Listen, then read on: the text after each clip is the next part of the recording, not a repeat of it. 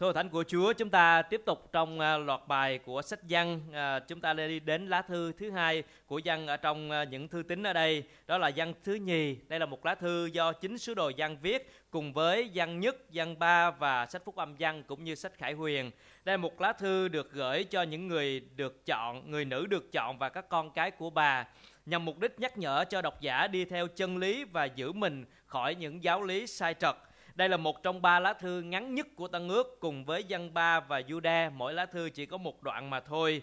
À, buổi sáng hôm nay thì chúng ta sẽ học với nhau à, và phần kinh thánh trong Giăng thứ nhì chỉ có một đoạn thôi và chúng ta sẽ có hai bài, bài tuần này và bài tuần sau nữa để cùng học với nhau. Sáng hôm nay chúng ta sẽ học với nhau từ câu 1 cho đến câu số 6 với chủ đề đi theo chân lý.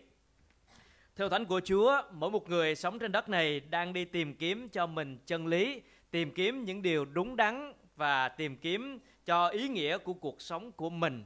À, và chúng ta là những người theo Chúa. Chúng ta không cần phải đi tìm chân lý nhưng chúng ta cần đi theo chân lý. À, chúng ta cần biết rõ chân lý và đi theo chân lý. Đó chính là điều mà Chúa muốn dạy dỗ và nhắc nhở chúng ta. Ở trong đoạn 1 đoạn 1 từ câu 1 đến câu 3 với điều đầu tiên chúng ta học buổi sáng hôm nay đó là tin vào chân lý. Câu số 1, trưởng lão kính gửi bà, người được chọn cùng các con của bà là những người Tôi quý mến trong chân lý không phải chỉ riêng tôi mà tất cả những người hiểu biết chân lý cũng vậy. Trưởng lão ở đây chính là sứ đồ văn, ông gọi mình là trưởng lão trong hội thánh. Người nhận lá thư này chính là bà và những người là những người được chọn cùng các con của bà. Có nhiều cách giải thích khác nhau, có thể văn gửi đến cho một người nữ quý mến và người nữ này đã dâng căn nhà của mình cho một hội thánh nhóm lại thời bấy giờ.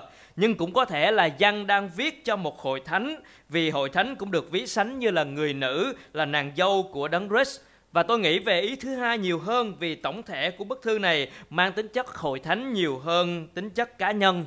Nhưng dầu thế nào đi chăng nữa là một lá thư gửi cho một người được chọn hay là một lá thư gửi cho hội thánh, thì điều quan trọng là chúng ta đang hướng đến nội dung của lá thư và điều gì Chúa muốn dạy dỗ chúng ta ở trong một lá thư rất ngắn ngủi này.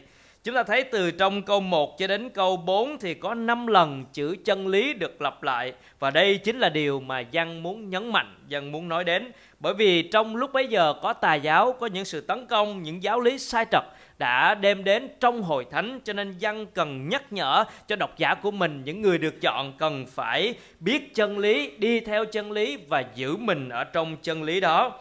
À, chân lý nói một cách nôn na đơn giản nhất là việc có thật nhưng có thể nói một cách rộng hơn, chân lý là điều luôn luôn đúng trải qua mọi thời đại những người được chọn hay là những người thuộc vào chúa là những người cần phải tin vào chân lý Giăng nói rằng ông rất quý mến những người được chọn ở trong chân lý và những người hiểu biết chân lý cũng như vậy.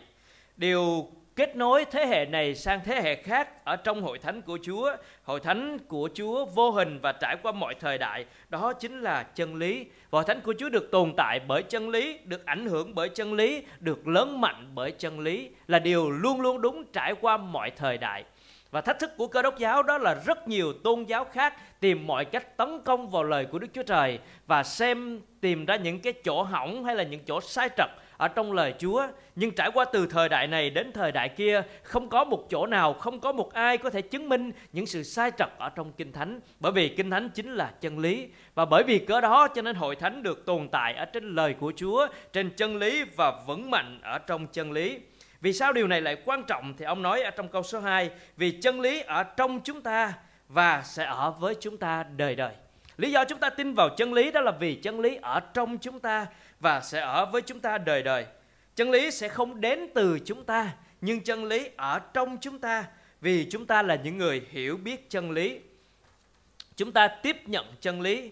Chúng ta biết rằng Chúa nói với chúng ta rằng lời Chúa chính là chân lý và chính Chúa Giêsu cũng phán rằng ta là đường đi, chân lý và sự sống. Ở trong văn đoạn 14 câu 6 và trong lời cầu nguyện cuối cùng của Chúa Giêsu trước khi ngài lên thập tự giá thì Chúa Giêsu nói rằng xin Cha dùng lời dùng chân lý thánh hóa họ, lời của Cha tức là chân lý.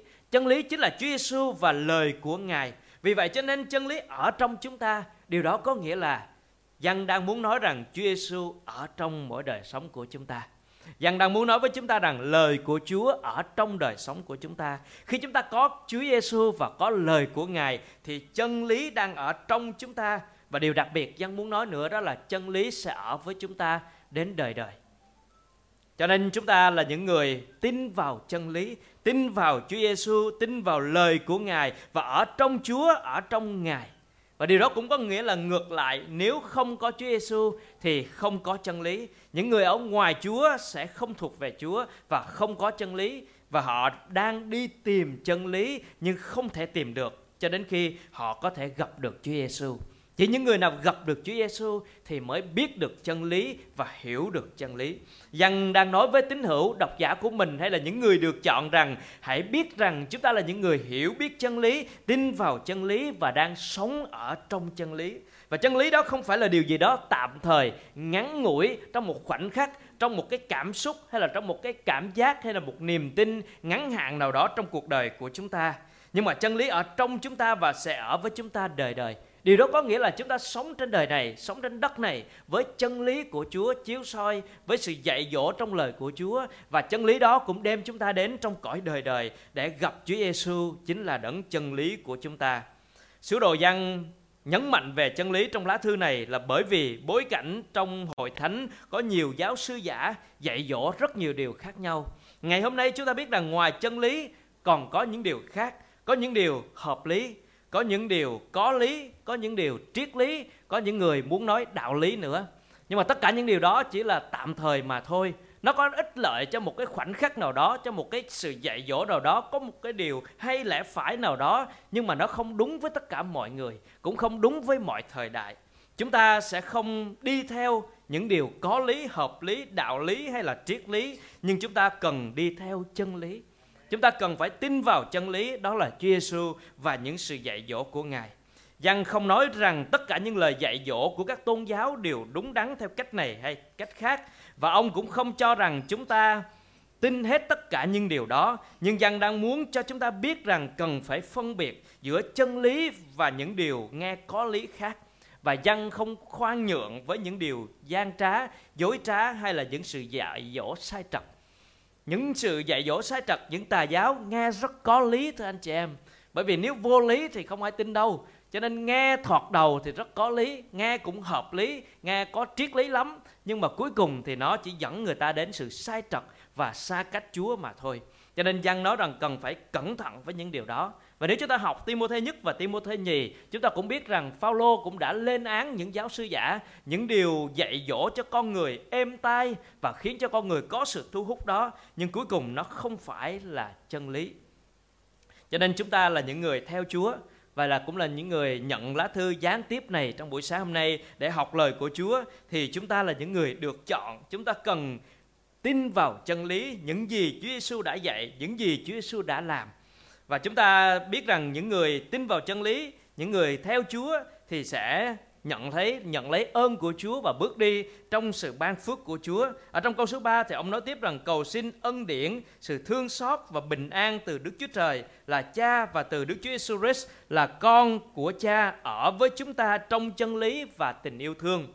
Giang đang nói với chúng ta rằng có một lời cầu nguyện, ông muốn cầu nguyện cho độc giả của mình, những người được chọn rằng cầu xin ân điển, thương xót và bình an của Đức Chúa Cha và từ Đức Chúa Jesus Christ là con của Cha ở với chúng ta trong chân lý và trong tình yêu thương. Lời cầu nguyện này cho chúng ta biết rằng ân điển và thương xót của Chúa là những điều cần để chúng ta bước vào trong chân lý của Chúa.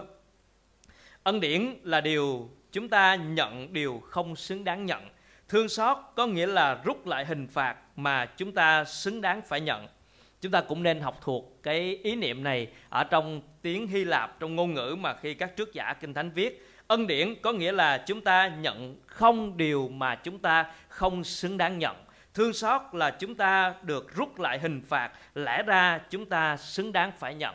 Và với ân điển và sự thương xót của Chúa, Chúa rút lại hình phạt mà chúng ta phải nhận. Chúa ban cho chúng ta điều mà chúng ta không xứng đáng nhận và tất cả kết quả của ân điển và thương xót đó chúng ta có được sự bình an ở trong Chúa. Như Roma đoạn 5 câu 1 nói rằng vậy khi đã được xưng công chính bởi đức tin, chúng ta được hòa thuận với Đức Chúa Trời qua Chúa chúng ta là Đức Chúa Giêsu Christ.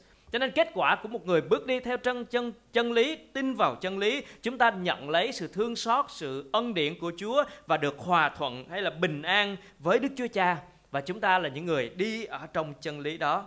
Xin Chúa cho chúng ta bước đi và tin vào chân lý một cách hoàn toàn, trái ngược với những điều tạm thời, có lý, hợp lý, thậm chí là vô lý. Chúng ta sẽ không tin vào những điều đó. Chúng ta tin vào Chúa Giêsu và những gì ngài phán, và đó chính là chân lý. Và chân lý đó đang ở trong chúng ta. Hôm nay, khi chúng ta là những người thuộc về Chúa, và chân lý đó ở trong chúng ta, ở với chúng ta cho đến đời đời cho nên đừng chỉ, đừng vội tin vào những điều tạm thời, những triết lý của trần gian này hãy tìm đến lời của Đức Chúa Trời để tin vào chân lý mà Chúa đã tỏ bày và hãy để cho kinh thánh, lời của Đức Chúa Trời là chân lý, được đứng vào một vị trí đúng đắn với lời của Đức Chúa Trời phải có. Đừng để Kinh Thánh trở nên một môn học trong lịch sử hay là một cuốn sách hay được gợi ý. Nhưng Kinh Thánh cần phải đứng vào đúng vị trí vốn có của Kinh Thánh là lời của chân lý. Và để tin vào chân lý thì chúng ta phải liên tục ở trong lời của Đức Chúa Trời để không bị dẫn dụ bởi những sự sai trật khác. Và điều đó nếu để ở trong lời của Chúa không có cách nào khác hơn đó là chúng ta phải tiếp nhận lời Chúa. Bằng cách nào? Có nhiều cách khác nhau để chúng ta tiếp nhận lời Chúa. Chúng ta có thể đọc, chúng ta có thể học, chúng ta có thể suy gẫm, chúng ta có thể viết kinh thánh, chúng ta có thể nghe bài giảng, rất nhiều cách khác nhau nhưng mà chúng ta cần phải tiếp nhận kinh thánh lời của Chúa. Đó là cách mà chúng ta nuôi dưỡng mình liên tục ở trong chân lý và không bị dẫn dụ bởi những điều khác. Và xin Chúa cho hội thánh yêu mến lời của Chúa để chúng ta ở trong chân lý và chân lý đó ở với chúng ta đời đời. Điều thứ hai mà Giăng muốn nhắc nhở cho độc giả của mình trong câu 4 đến câu 6 đó là bước đi theo chân lý. Câu số 4 Tôi rất mừng vì thấy một số con cái của bà đi theo chân lý, đúng như các điều răn chúng ta đã nhận từ Đức Chúa Cha. Sứ đồ Giăng đang bày tỏ niềm vui mừng khi ông viết thư cho độc giả của mình ở đây. Tôi vui mừng khi thấy các con của bà đi theo chân lý. Vui mừng vì những người được chọn đang đi theo chân lý. Và đó là niềm vui rất đặc biệt. Niềm vui của những người thuộc về Chúa, niềm vui của chính Chúa, niềm vui của hội thánh Ngài, đó là hội thánh ở trong chân lý. Niềm vui của Chúa đó là những người theo Chúa ở trong chân lý, bước đi theo chân lý. Tôi rất vui mừng khi thấy các con của bà đi theo chân lý. Và chúng ta sẽ có niềm vui đó khi hội thánh của Chúa đặt tiêu chuẩn của Kinh Thánh lên hàng đầu, đặt tất cả một sự dạy dỗ của Kinh Thánh là sự hướng dẫn cho hội thánh của Ngài. Giăng rất vui mừng khi thấy người được chọn bước đi theo chân lý. Và ông cũng nói tiếp rằng, đúng như điều răn chúng ta đã nhận từ Đức Chúa Cha. Ở đây, Đức Chúa Trời đã ban cho chúng ta điều răn để chúng ta bước đi trong chân lý và tình yêu thương. Chữ điều răn cũng là một chữ đặc biệt mà chúng ta nhìn thấy từ câu 4 cho đến câu 6 thì chữ điều răn này được lặp lại 5 lần. Điều đó cho chúng ta thấy rằng đó là một cái chữ mà Văn cũng muốn nhắc đi nhắc lại cho chúng ta và Giăng đang nói về chân lý Rồi sau đó Giăng nói về điều răn. Chân lý là toàn bộ lẽ thật lời của Đức Chúa Trời được kỹ thuật, được dạy dỗ. Điều răn là những cái điều cụ thể Một cách gần gũi, rõ ràng Để giúp cho chúng ta thực hiện. Cho nên chân lý là một điều tổng quát của lời của Chúa. Điều răn là những điều cụ thể Giúp cho chúng ta nhận ra những bước cụ thể Để áp dụng trong đời sống của mình. Và đây nó là điều răn của Đức Chúa Trời ban cho là lời của Chúa, là điều mà Chúa muốn dạy dỗ cho đời sống của chúng ta. Và đây không phải là một điều mà chúng ta cảm thấy nặng nề khi vâng giữ điều răn của Chúa hay cảm thấy khó khăn, cảm thấy thách thức, cảm thấy ràng buộc, cảm thấy quá là luật pháp cho đời sống của chúng ta. Thì chúng ta đã học trong văn nhất đoạn 5 mà chúng ta đã nói trong câu 3 đó là yêu Đức Chúa Trời tức là vâng giữ các điều răn của Ngài. Điều răn của Ngài không phải là nặng nề ở đây là lời của Chúa và Ngài muốn các con cái Chúa hiểu rằng chúng ta làm theo lời Chúa, điều răn hay là những sự hướng dẫn cụ thể của Chúa là để chúng ta được ở trong sự hướng dẫn và được bảo vệ của Chúa cho cuộc đời của mình. Và Chúa muốn chúng ta vâng giữ các điều răn. Các giáo sư giả đang cố gắng để làm cho lời của Chúa trở nên nặng nề, trở nên khắc nghiệt, trở nên khó khăn cho những người theo Chúa. Nhưng mà Chúa không muốn điều đó. Chúa muốn chúng ta hiểu về Ngài, yêu mến Ngài và thấy rằng đó là lời chân lý là những sự hướng dẫn cụ thể để giúp đỡ cho chúng ta bước đi chứ không phải là điều làm cho chúng ta cảm thấy nặng nề và mệt nhọc trong hành trình theo Chúa. Phần còn lại ở trong buổi sáng hôm nay chúng ta học công câu 5, câu 6 đó là lời kêu gọi của sứ đồ Giăng. Thưa bà, bây giờ tôi nài xin bà điều này, không phải tôi viết cho bà một điều răng mới mà là điều răng chúng ta đã nhận từ ban đầu, ấy là chúng ta hãy yêu thương lẫn nhau Tình yêu thương đó là bước theo các điều răn của Ngài. Đây là điều răn anh em đã nghe từ ban đầu để bước theo. Chúng ta thấy chữ điều răn được lặp lại rất nhiều lần ở đây. À, Giăng nói rằng không phải tôi viết cho bà một điều răn mới, nhưng mà trong văn đoạn 13 câu 34 á, thì Chúa Giêsu phán rằng ta ban cho các con một điều răn mới, ấy là các con phải yêu thương nhau. Khi Chúa Giêsu nói rằng tình yêu thương ấy là điều răn mới, còn văn thì nói rằng tôi viết cho anh chị em, tôi viết cho bà về tình yêu thương, nhưng mà đây không phải là điều răn mới. Thật ra đây không phải là một điều có thể mâu thuẫn với nhau, nhưng mà bởi vì cái điều răng hãy yêu thương là một điều răng không phải mới. Vì trước đây trong Lê Vi Ký đã nhắc lại đã đã dạy dỗ điều đó. Nhưng mà Chúa nói điều răng mới này có nghĩa là mới ở trong cách ứng dụng mới ở trong cách mà Chúa bày tỏ cho con người mới so với cựu ước vì cựu ước nói về một tình yêu thương, về sự dạy dỗ của Chúa về tình yêu thương. Nhưng mà Đức Chúa Trời không minh chứng tình yêu thương đó qua Chúa Cứu Thế Giêsu nhưng mà tình yêu thương nó được dạy dỗ cho dân sự của Chúa cần phải tuân giữ. Đối với cựu ước thì đó là một mệnh lệnh cần phải làm. Họ có thể không thể, họ có thể không hiểu quá nhiều về những gì Chúa đã làm. Họ cũng không có nhiều bằng chứng, minh chứng hay là những gương mẫu để họ thi hành. Nhưng mà trong cựu cựu ước khi môi xe viết luật pháp thì đó là những gì họ phải làm nhưng mà Chúa Giêsu nói rằng ta ban cho các con một điều răn mới mới ở đây, ở trong cách mà Đức Chúa Trời đã bày tỏ cho con người qua Chúa Giêsu mới qua một tấm gương mà Chúa Giêsu đã làm trên thập tự giá cho nên điều răn mới mà Chúa Giêsu muốn nói đó là cách mà Ngài đã đến, cách mà Đức Chúa Trời bày tỏ cho nhân loại này qua chính Chúa Giêsu. Và Giăng nói rằng đó cũng là điều đã nói từ ban đầu rồi. Ngày hôm nay chúng ta đáp ứng với điều răng đó khác với những người trong cựu ước. Đó là ngày hôm nay chúng ta đáp ứng điều răng hãy yêu thương nhau là bởi vì Chúa yêu chúng ta trước, đúng không ạ? À? Văn nhất chúng ta đã học. Chúng ta yêu bởi vì Chúa yêu chúng ta trước. Chúng ta yêu bởi vì Ngài là tình yêu thương. Ngày hôm nay chúng ta yêu thương bởi vì chúng ta đã nhìn thấy hình mẫu của tình yêu thương. Ngày hôm nay chúng ta yêu thương bởi vì chúng ta đã nhìn thấy được Chúa yêu thương chúng ta như thế nào. Ngày hôm nay chúng ta yêu thương bởi vì tình yêu của Chúa ở trong đời sống của chúng ta và đó là một cách đáp ứng phản xạ tự nhiên khi chúng ta có tình yêu của Chúa trong đời sống của mình. Và tình yêu thương đó chính là điều răn. Điều răn của Chúa chính là hãy yêu thương nhau. Câu 6 nói với chúng ta rằng tình yêu thương đó là chúng ta bước theo các điều răn của Ngài. Cho nên khi chúng ta nói về điều răn dường như quá khó khăn, quá là luật lệ và quá là nghi thức. Nhưng mà chúng ta hãy biết rằng Chúa muốn nói đến điều răng đó là sự yêu thương của chúng ta trong mọi việc chúng ta làm. Hãy yêu Chúa trong những việc chúng ta làm. Hãy yêu thương anh em mình trong những việc chúng ta làm. Trong sự thờ phượng Chúa hãy yêu mến Ngài. Trong sự dâng hiến cho Chúa hãy yêu mến Ngài. Trong sự phục vụ Chúa hãy yêu mến Ngài.